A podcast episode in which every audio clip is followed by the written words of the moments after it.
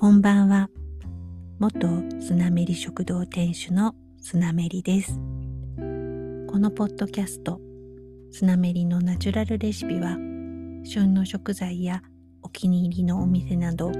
信州の美味しいものの話、また、お家で手軽に楽しめるお料理のレシピ紹介を中心に、軽井沢暮らしのあれこれについてお話ししています。今回は第20回目。2021年3月22日に録音しています。昨日も終日残々ぶりの日曜日となりました。ラッキーなことに朝夕の犬のお散歩はたまたま小ぶりのタイミングだったのでドロドロぐしょぐしょは回避できました。ぐしょぐしょはともかくなぜにドロドロ？と思う方もいるかもしれませんね。うちの周りも基本的には舗装道路なんですが、犬のお散歩は車の心配をしないで済むよう、別荘地の割とマイナーな道を選ぶことが多いので、舗装されていない砂利道だったりします。水はけの悪いところではドロドロになるわけです。チャイもノアも普段は綺麗好きなんですが、ドロドロになるのは抵抗がないみたいで、ドロドロになってなぜかテンションが上がって私に飛びついたりするので、私までドロドロになるわけです。まあ、それはそれで楽しいのでいいんですが。犬の散歩といえば、最近、記事を見かけることが多いです。東京に住んでいた頃は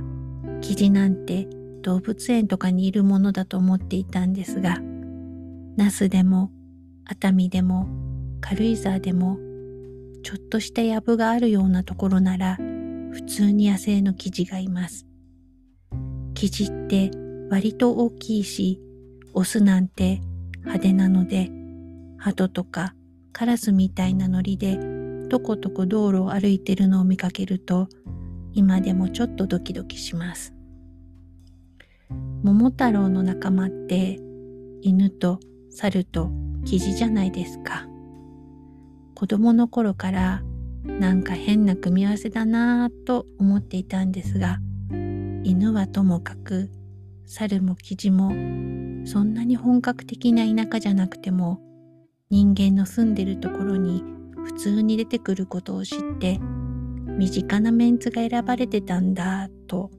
だいぶ大人になってから納得したのでした。ちなみに軽井沢 FM では毎日朝夕にモンキーリポートというコーナーがあって町内の野生の猿たちがどこに出動しているかをお知らせしています。春ニレテラスの近くにたむろっていることが多いみたいで私もちびっこ連れのファミリーに遭遇したことがあります。観光で訪れるキューカル銀座とか春にレテラスとかアウトレットとかのイメージだと軽井沢に野生動物って感じだと思いますが猿やキジは普通にいます。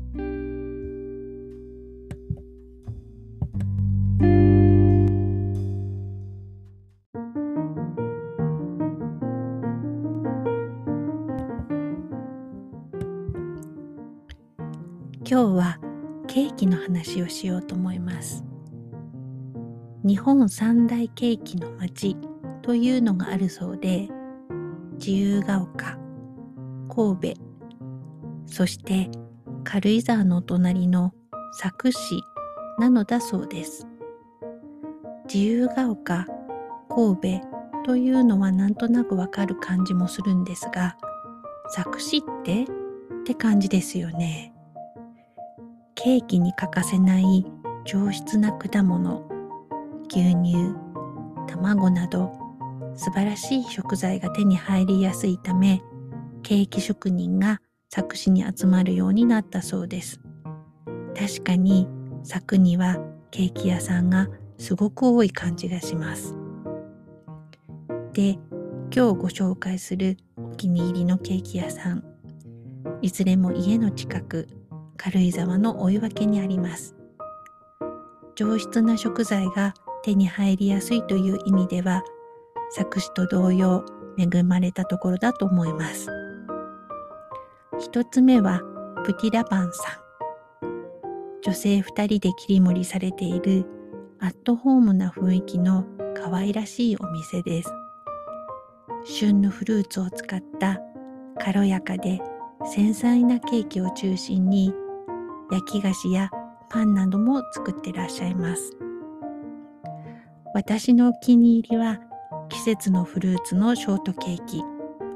先日はいちごのショートケーキにうっとりしました。プチラパンさんのショートケーキクリームもスポンジも儚いほどに軽やかなんです。桃やぶどうのショートケーキもとっても美味しいんですけど初夏に登場するメロンのショートケーキは緑の宝石箱。毎年楽しみにしています。プチラパンさんのケーキはショートケーキに限らずチョコレートのケーキもタルトもモンブランも軽やか。いろいろ食べてきたけれど美味しいんだけど重たいなというのは一度もありません。季節のフルーツのショートケーキが一押しなんですがエクレアもあれば必ず買ってしまいます。普段はチョコのかかったエクレアなんですけれども前に一度だけいちごのエクレアがあって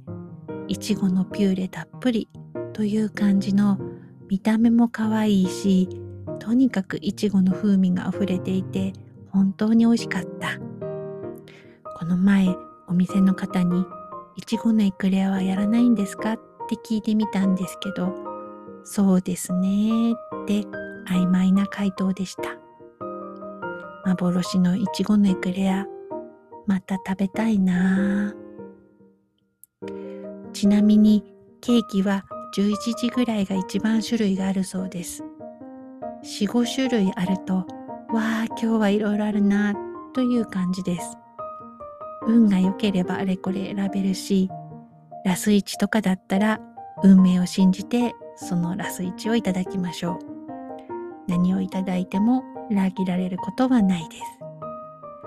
あと、たまに食パンを置いてる日があって、そういう時は、キャーラッキーと買っていたんですが、予約しておくと取り置きしてくれることを最近知りました。この食パン、正式名称はパンドミなんですが、こちらもトーストにするとサクッと香りよくとても美味しいのでおすすめです。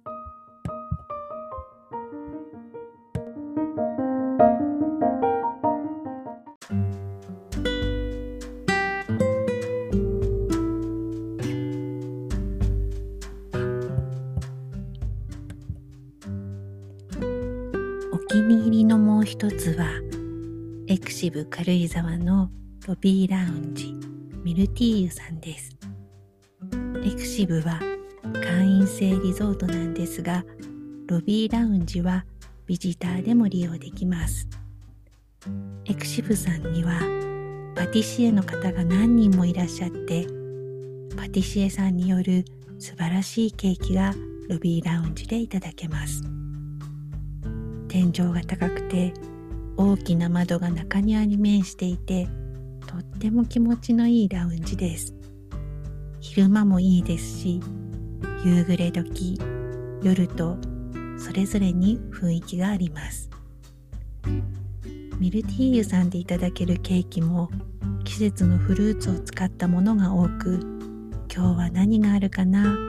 と行くたびにワクワクします。おすすめはムースの入ったグラスデザートでしょうか。カシスだったり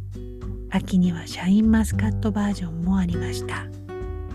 見た目も味わいもとっても華やかでドキドキバクバクしちゃいます。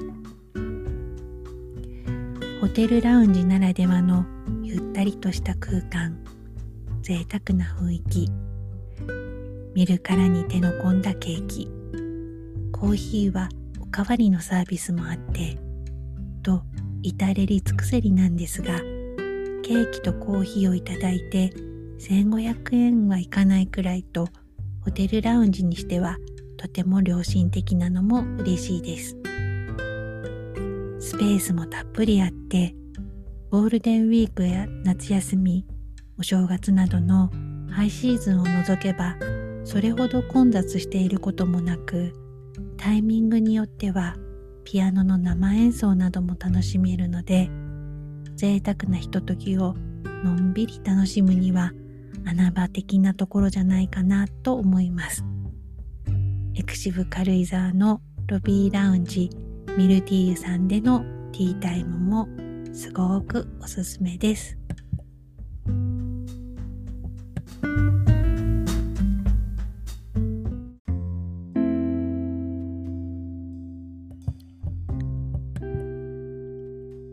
さて、今日はそろそろこの辺で。以前、養生薬湯のお話をしましたが、最近ご褒美入浴剤としてバースもメンバーに加わりましたぎっくり腰予防のためにも冷えは禁物バースを入れてエッセンシャルオイルで香りをプラスシュワシュワが溶けるまで15分くらいかかるのでゆっくりじっくり湯船に浸かります。バースの袋に洗顔や洗髪にもおすすめと書いてあったのでシャンプーなしでバースのお湯で髪を洗ってみたところふわふわサラサラに。この仕上がりがすごく気に入ってバースの日はシャンプーコンディショナーなしでバースのお湯で髪を洗うのを楽しみにしていますマイブームの頭皮ケアにバースもスタメン入りです頭皮ケアのお話もキンキンしたいと思ってます。このポッドキャスト、スナメリのナチュラルレシピのツイッターアカウントはスナメリポッドキャスト、インスタアカウントはスナメリアンダーバーポッドキャストです。ご意見、ご感想等、ハッシュタグ、スナメリのナチュラルレシピ、または、ハッシュタグ、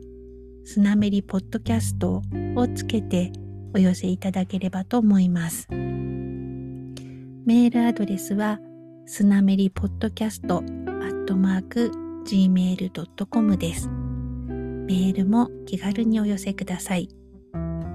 基本は週1で日曜夜の配信予定です。今週は1日遅れちゃってすみませんでした。ではでは、今夜も最後までお付き合いいただき、本当にありがとうございます。明日もニコニコな一日になりますように。おやすみなさい。